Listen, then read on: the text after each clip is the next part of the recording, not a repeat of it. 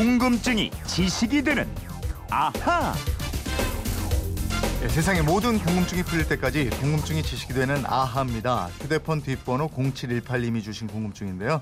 충무공 하면 이순신 장군이 먼저 떠오르는데요. 친구가 충무공은 이순신 장군만 있는 게 아니고 다른 분들도 있어 이러는데 이게 정말인가요?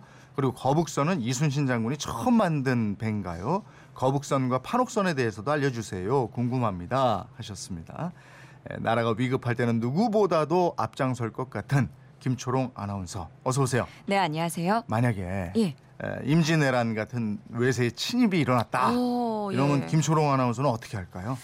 저는 MBC 아나운서로서 예. 예, 안내 방송하면서 여러분들이 안전하게 대피할 수 있도록 아니 무슨 안내 끝까지 방송? 사명감을 갖고 무슨 안내 방송? 안전한 곳을 안내해 드려야죠. 네? 이렇게 멀리서 이렇게 지금 상황이 같은 이렇다? 거 보고 예. 아, 그것도 중요하죠. 그럼요. 국민의 알 권리를 충족시켜 드리는 예. 거. 그래요, 알겠습니다.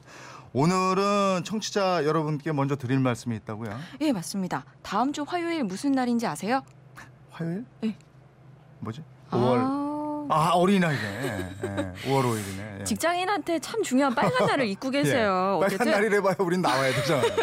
아무튼 그렇지만 기분은 네. 좋잖아요. 5월 5일 어린이날입니다. 오늘은 어린이날 우리들 세상 이 노래 생각나실 텐데요. 그건 이렇습니다가 특별히 어린이날 특집 방송을 제작하려고 준비하고 있어요. 아이들이 원래 호기심이 차고 넘치잖아요. 그럼요. 어른들은 더 이상 궁금해하지 않고 당연히 여기는 것들에 대해서도 아이들은 쉽게 지나치지 않고 엉뚱하면서도 기발한 질문을 많이 하는데요. 아이들이 이렇게 가장 궁금해하면서 물어봤던 호기심 질문, 질문은 좋았는데 내가 잘 몰라서 제대로 대답하지 못했다. 그랬던 질문들 많이 있을 겁니다. 이거 저희에게 모두 보내주세요. 그날 뽑아서 어린이날 방송할 때 답변을 해드리겠고요. 질문이 선정된 분들에게는 상품도 보내드리겠습니다. 문자 보내는 방법 아시죠? 그건 이렇습니다. 인터넷 게시판이나 MBC 미니 휴대폰 문자 샵 8001번으로 보내주시면 됩니다. 짧은 문자 50원, 긴 문자 100원의 이용료가 있습니다. 지금부터 보내주세요. Right now. 음, 아이들 호기심 질문 정말 어려운 거 많아요. 예. 얘네들은 뭐 뭐든지 궁금하니까. 그러니까요. 바다에 갖다 놓으면 바다에서 아빠 저 물은 왜 움직여? 그러니까요. 어? 하늘은 왜 저 색깔이야? 예. 참 대답하기 곤란한 곤란한 질문들이 거 있잖아요. 많아요. 또 애기는 예. 뭐 어떻게 만들어져? 애기는 그러니까요. 어디서 나와? 뭐 이런 것. 아이들은 왜 이렇게 궁금증이 많을까요? 이런 거 많으실 거예요. 그거 예. 보내주시면 되는 겁니다. 맞습니다. 자 오늘 진도 나가죠. 4월 네. 28일 오늘 충무공 탄신일인데 이날은 언제 기념일로 제정이 됐어요? 정부가 기념일로 고시한 건 1967년이고요. 법정 기념일이 된 건 1973년입니다. 음. 처음에는 명칭이 충무공 탄신일이었어요.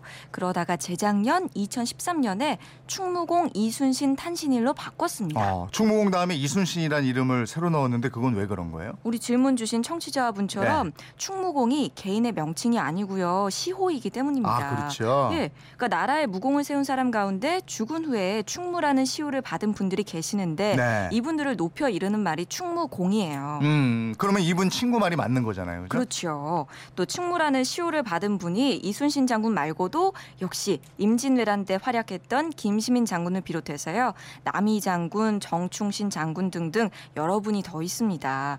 그래서 충무공 탄신일이라는 기념일도 정확히 따져보면 어떤 충무공, 누구의 탄신일이냐 이렇게 따질 수가 있기 때문에 네. 충무공 다음에 이순신이란 이름을 넣게 된 거죠. 음, 그렇게 됐군요. 예. 자 그럼 이제 거북선하고 판옥선에 대한 궁금증이에요. 네. 거북선을 누가 처음 만들었느냐?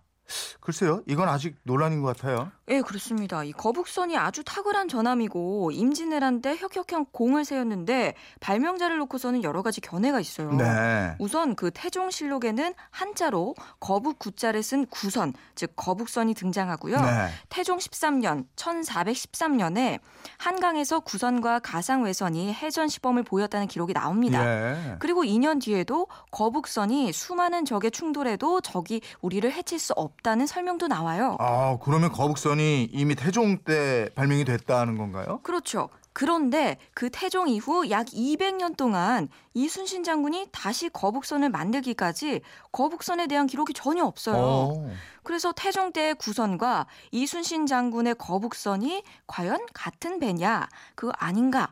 이걸 확정적으로 말할 수가 없는 상태인 겁니다. 네. 다만 이순신 장군이 임금에게 올린 장계나 뭐 조선 후기의 모든 기록에서는 이순신 장군이 거북선을 만들었다고 일관되게 기록이 되고 있습니다. 네. 이 다른 확실한 증거가 나오면 좋을 텐데 예. 이건 좀더 기다려 봐야 되겠네요. 그렇습니다. 이 거북선이 큰 공을 세운 건 분명한데 예. 임진왜란 때 이게 거북선이 몇 척이 있었어요? 임진왜란 초반 이순신 장군이 보유했던 거북선은 세척이었고요 네. 나중에 추가로 건조해서 최대 7척이나 8척의 거북선을 보유했을 것으로 추정하고 있습니다. 아, 일단은 세 척, 일곱 척, 여덟 척이면 몇척 예. 안 되는 건데 그렇죠. 그러면 조선 수군의 주력선이라고 보기는 어렵겠네요. 예, 주력선이라기보다는요. 전투의 최선봉에서 돌격선 역할을 했어요. 네. 난중 일기를 보면 이렇게 기록이 돼 있습니다. 먼저 거북선으로 하여금 충루선 밑을 치고 들어가 용의 입으로 현자 철안을 치 쏘게 하고 음. 또 천자, 지자 철안과 대장군전을 쏘아 그 배를 깨뜨리자 아. 뒤따르고 있던 여러 전선들도 철안과 화살을 교대로 쏘았다. 예. 이렇게 됐어요. 그러니까 거북선이 쫙 적진을 먼저 파고들면 네. 한 포를 착착착 발사한 거죠. 야, 이그 그 그 광경이 막 눈에 그려지는 것 같아요. 예. 예.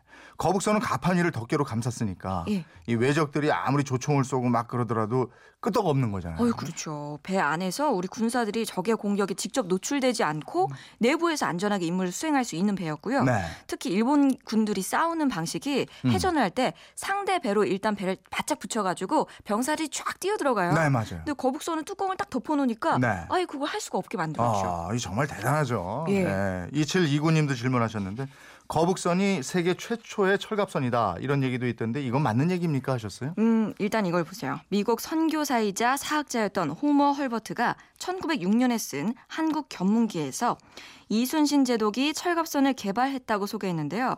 이후 연구를 더 진행한 학자들은 세계 최초의 철갑선은 아니라는 점에 의견 일치를 보고 있습니다. 네. 그 그보다는 가판 위에 거북 등 모양으로 판을 씌우고 그 위를 철갑이나 뭐 칼날, 세모 따위로 촘촘하게 박은 장갑선으로 봐야 한다. 이런 견해가 많고요. 음. 이 부분은 과거 거북선의 실제 유물이나 뭐 관련 자료가 좀 더 발견이 돼서 연구를 해야 할 문제인 것 예. 같습니다. 아무튼 거북선은 우리 군의 최정예 군선이었고 예.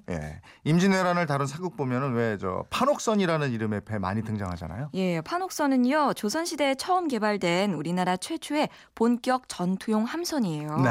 한마디로 주력 함선이에요. 음. 조선 초기 왜구가 남쪽 지방에 자꾸 출몰했는데 여기 대처하기 위해서 만든 배고요. 2층 구조로 돼 있습니다. 즉 전투를 하지 않고 노를 저는 병사들은 아래층에 있고요. 전투를 담당하는 병사들은 위층에 배치해서 서로 방해하지 않고 힘을 합쳐서 전투에 임할 수 있었죠. 네. 근데 왜 이름이 판옥선이에요? 그러니까 판옥선 이전에 있던 배가 맹선이라는 건데요. 기본적으로 가판이 하나밖에 없었습니다. 네. 그 위에서 화살 쏘는 사부 있고 대포 쏘는 포수 있고 노저는 노군이랑 선원 등등이 한데 섞여 있었어요. 네. 근데 판옥선은 기존의 가판 주위에 판자로 된 두꺼운 방패를 빈틈없이 세워놓고 네. 그 위에 또 하나의 가판을 설치했어요. 아. 그러니까 가판 위에 판자로 된 집을 지은 것과 같은 거였죠. 음. 그래서 판옥, 판자로 된 집을 세운 배다 판옥선인 겁니다. 아, 그럼 높이가 꽤 예. 높았겠네요. 그렇죠. 그리고 바닥이 평평한 평저선 구조였기 때문에 배가 정지한 상태로 좌우 가동이 쉬웠어요. 그러니까 우리나라 남해안이 물살이 빠르잖아요. 네. 이런 바다에 적합한 구조였고요. 또 철로 된 못을 쓰지 않고 소나무로 짜서 맞췄기 때문에 배가 부식될 염려도 없었고요. 물에 닿았을 때 오히려 더 견고해진다는 특징이 있었습니다. 네. 그래서 임진왜란 7년 동안 24번의 해전이 있었는데 일본 군함 700척을 격침시켰고 아. 23척을 납포했지만 예. 전투로 인한 우리 군함의 손실은 한 척도 없었다는 네, 겁니다. 정말 뭐 세계 역사상 유례를 찾기 힘든 완벽한 전투였다고 그러잖아요. 퍼펙트했어요. 예, 예. 오늘은 이순신 장군과 거북선 또 판옥선에 대한 궁금증을 풀어봤는데 궁금증 생길 때 어디로 하- 문의하면 돼요? 그건 이렇습니다. 인터넷 게시판이나 MBC 미니 휴대폰 문자 샵 8001번으로 문자 보내주세요. 짧은 문자 50원, 긴 문자 100원의 이용료가 있습니다. 여러분의 호기심 많이 함께 해주세요. 내일은 어떤 궁금증 풀어주실 겁니까? 내일은요. 녹차, 홍차. 이재용 아나운서는 어떤 차 좋아하세요? 녹차, 홍, 녹차 홍차면 뭐 녹차. 녹차 예, 둘 예. 중에 뭐차 종류가 굉장히 많잖아요. 네. 제가 예를 두 개만 들었는데요. 네. 이 차는 어떻게 구분이 되는지 내일 차의 종류와 함께 쫙 차에 얽힌 재미난 이야기들이 많더라고요. 아, 이것도 재밌겠네요. 예, 그거 풀어드리겠습니다. 차는 또 그 나라의 문화고 이렇더라고요. 그러게요. 예. 궁금증이 지식이 되는 아하 김초롱 아나운서였습니다. 고맙습니다. 고맙습니다.